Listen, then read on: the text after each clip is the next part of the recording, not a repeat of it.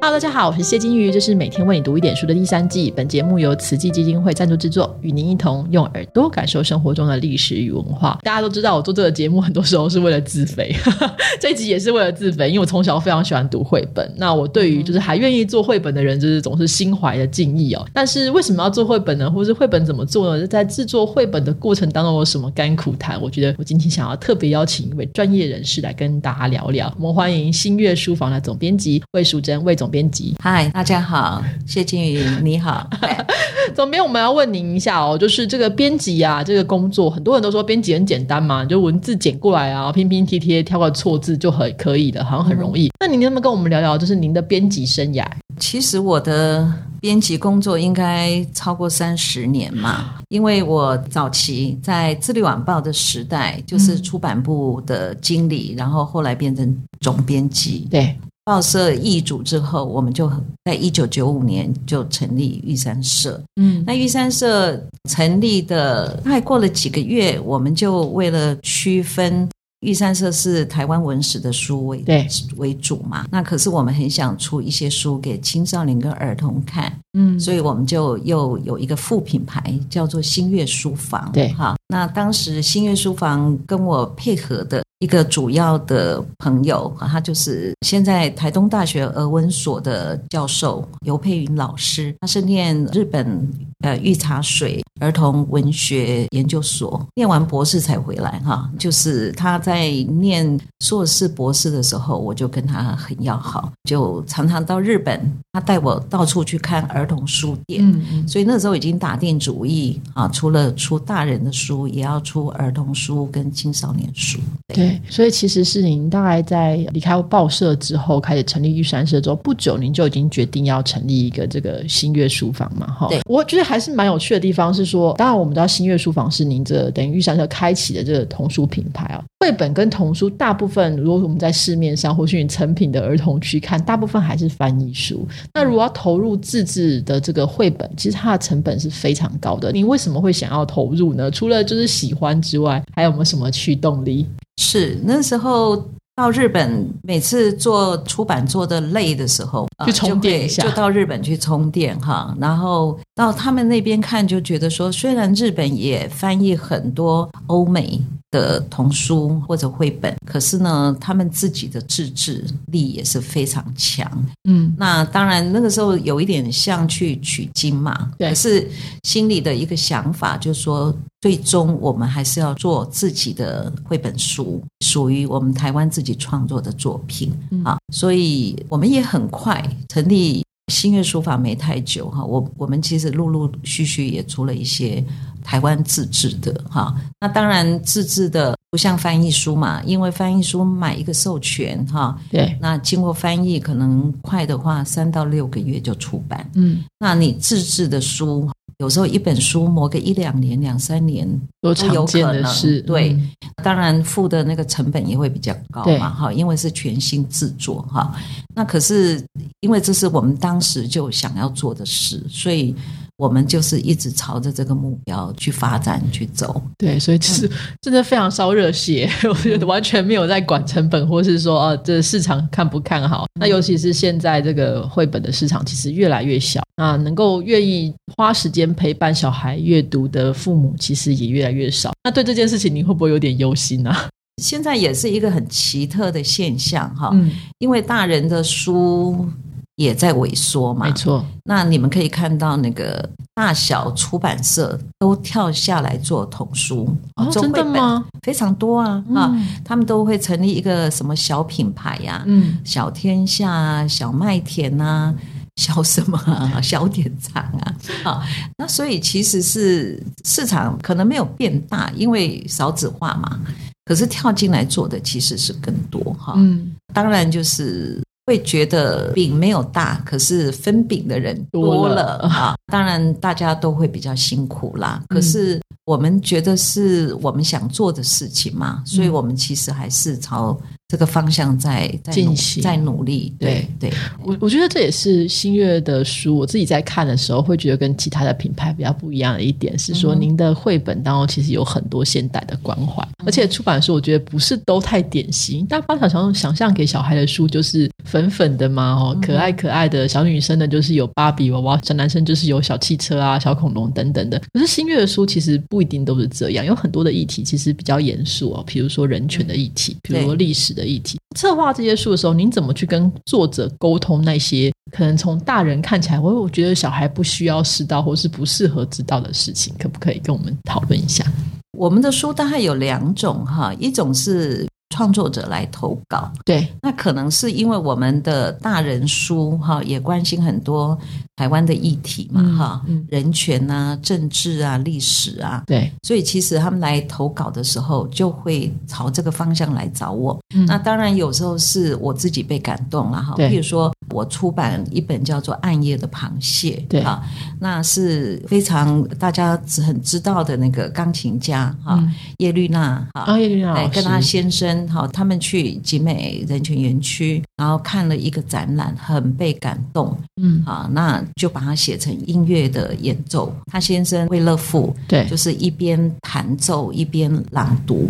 我当时看得很感动，因为他先演奏一遍，在安口曲的时候又重复一遍。对，其实是在讲一个妈妈，因为先生白孔哈受难之后就不见了嘛。对，那这个妈妈本来要带着小孩去自杀，嗯，到海边的时候，她的儿子抓到一只螃蟹，然后就跟妈妈说：“哎、妈妈有螃蟹。”就妈妈突然惊醒了，她觉得她的小孩也是生命，怎么可以这样子就把小孩一起带走啊带走那样？那就回去。那很了不起的就是这里头的小孩长大了，是变成台湾的图书馆界非常重要的一个学者。嗯后来才知道，嗯我当天听完他的演奏很被感动嘛，哈、嗯我本来就认识耶律娜，我就去找他，因为我在听的时候就有画面，对，我就说要不要把它出成绘本哈。嗯然后我们找到我很喜欢的一个绘本作者哈，那个潘嘉欣啊，嗯。嘉欣他是念四大美术系，，对，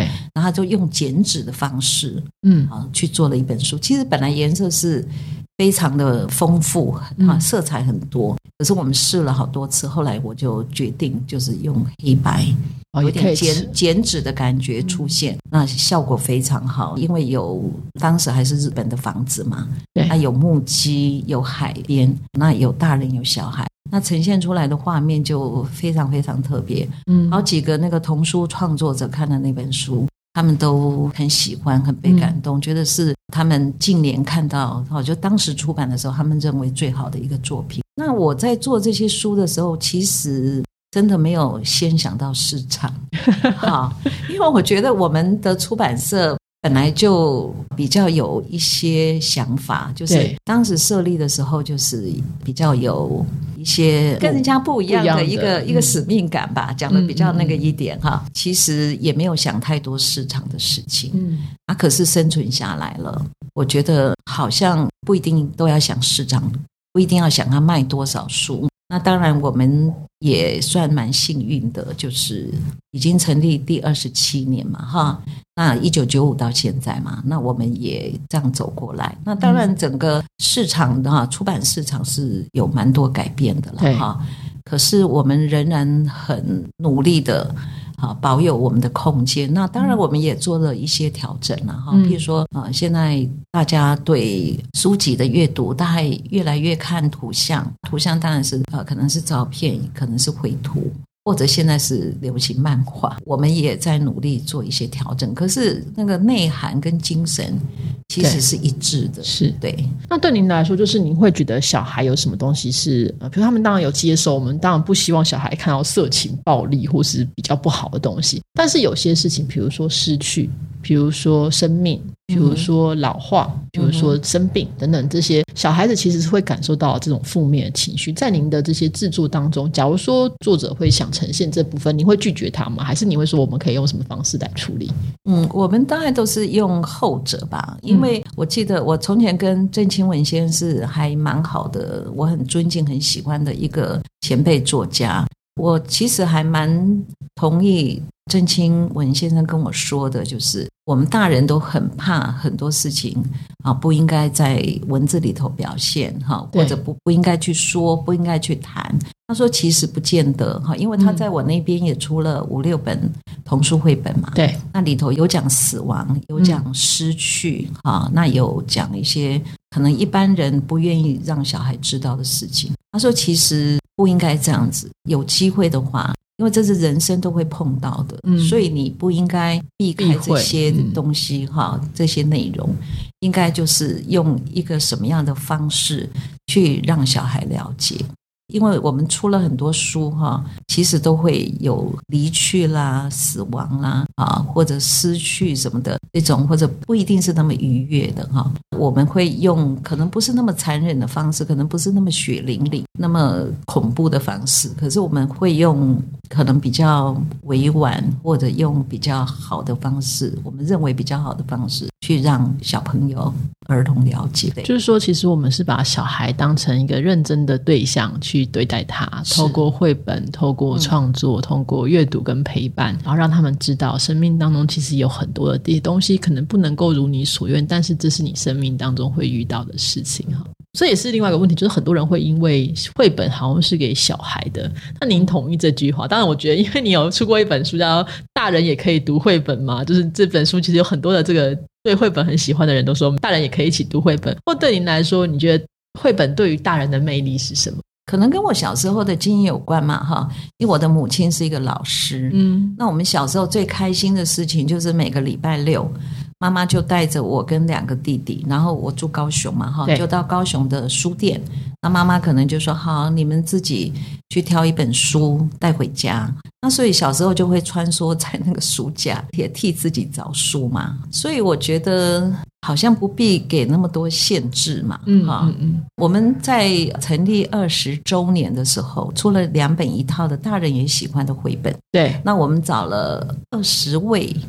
喜欢绘本的大人 推荐他们也喜欢的绘本给其他人，那那套书当时还蛮被注意的哈。我自己因为小时候的经验，所以我很喜欢看书，看图画书。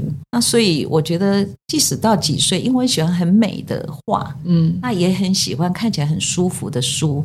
可是这些画或者很舒服的书，其实会带给你很多。可能也是很深刻啊，很美好的一个阅读经验。对对，就是说，其实阅读是一个体验的过程啊。因为我觉得新月的书，除了就是印制的过程非常漂亮之外，装订的方式也很漂亮。再就是画的那个美感也是有的，在阅读的过程当中，本身也是一个享受。所以我想到，嗯，这应该是因为总编的关系。谢谢谢谢。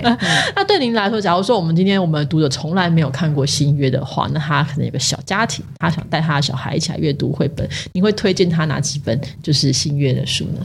啊，如果都没有啊，是是台湾，他可能对台湾史特别的感兴趣，或台湾的文化他特别感兴趣，你会推荐他哪些东西？是哈，啊，应该是还蛮多的，对，但没办法全部都推荐，但是可能选几本，对，像我们可能跟历史有点关系哈，譬如说爱唱歌的小熊嘛，哈，就是讲那个。王子杂志创办人蔡康宁先生啊，他在绿岛，然后回到台湾的故事嘛，哈，里面就是友谊嘛，朋友之间哈，他们等于是受难同志，对，然后他们回来怎么互相照顾那样子，然后像阿妈的挖工，其实是影射陈澄波的事情哈，可是没有讲的那么清楚，对啊，那另外一个就是我刚刚讲的暗夜的螃蟹，我觉得那个图。非常美哈，那我不觉得恐怖。当时是有些画面可能会，假如是用颜色的话，会比较恐怖。可是我们后来决定就是用黑白哈。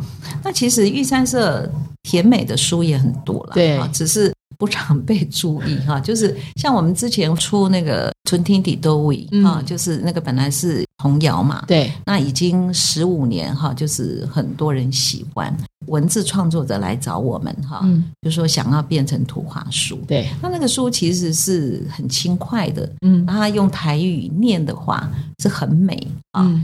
那像这样的书我们也有哈。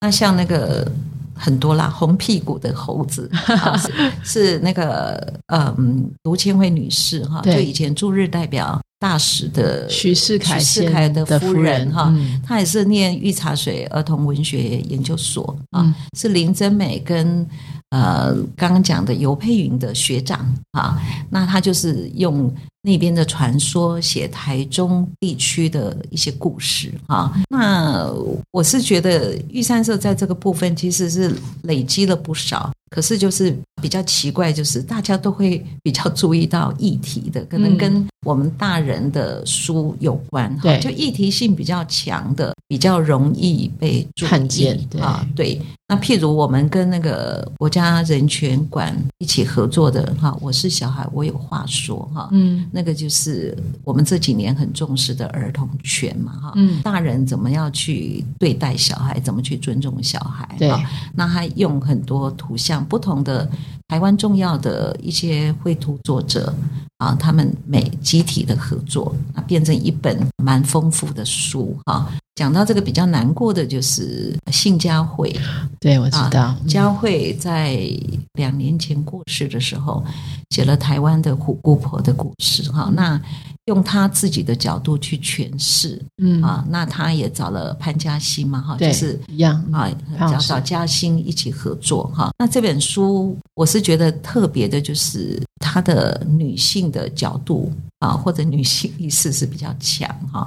那就是这本书没有来得及在新疆会啊还在的时候出版，我是觉得有点可惜。那玉山社其实就是不断的累积。那像最近讲那个我们另外一个作者比较新的书，他是前两年人权馆他们的增建首奖哈，对，就是有一个很年轻的创作者叫黄一文，他画的《从前从前火车来到小岛》，嗯。其实讲台湾这几十年从那个戒严时代走到现在，我们拥有了自由人权哈。对那这中间经过什么事情哈？嗯那当然，这个书其实两年前我们就希望出版，可是创作者他非常的用心，所以经过一年多的修改嗯。啊，在文字、在图跟编辑一起讨论，前一阵子才出版哈。嗯，那这个作者非常优秀，他得了好几次波隆纳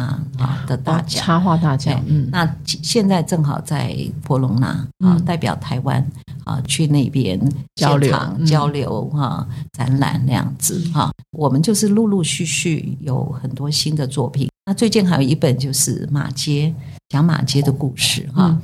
那就是马前呃三月二十一号是马街的生日，对。啊，今年也是马街来台一百五十周年，对，所以我们出了一个淡水河边的神奇马街，因为马街来传教，他本来是不会说我们这边的话嘛，对。那他为了传教，因为当时的弄工代地嘛，哈对，啊，所以他就是去学台语。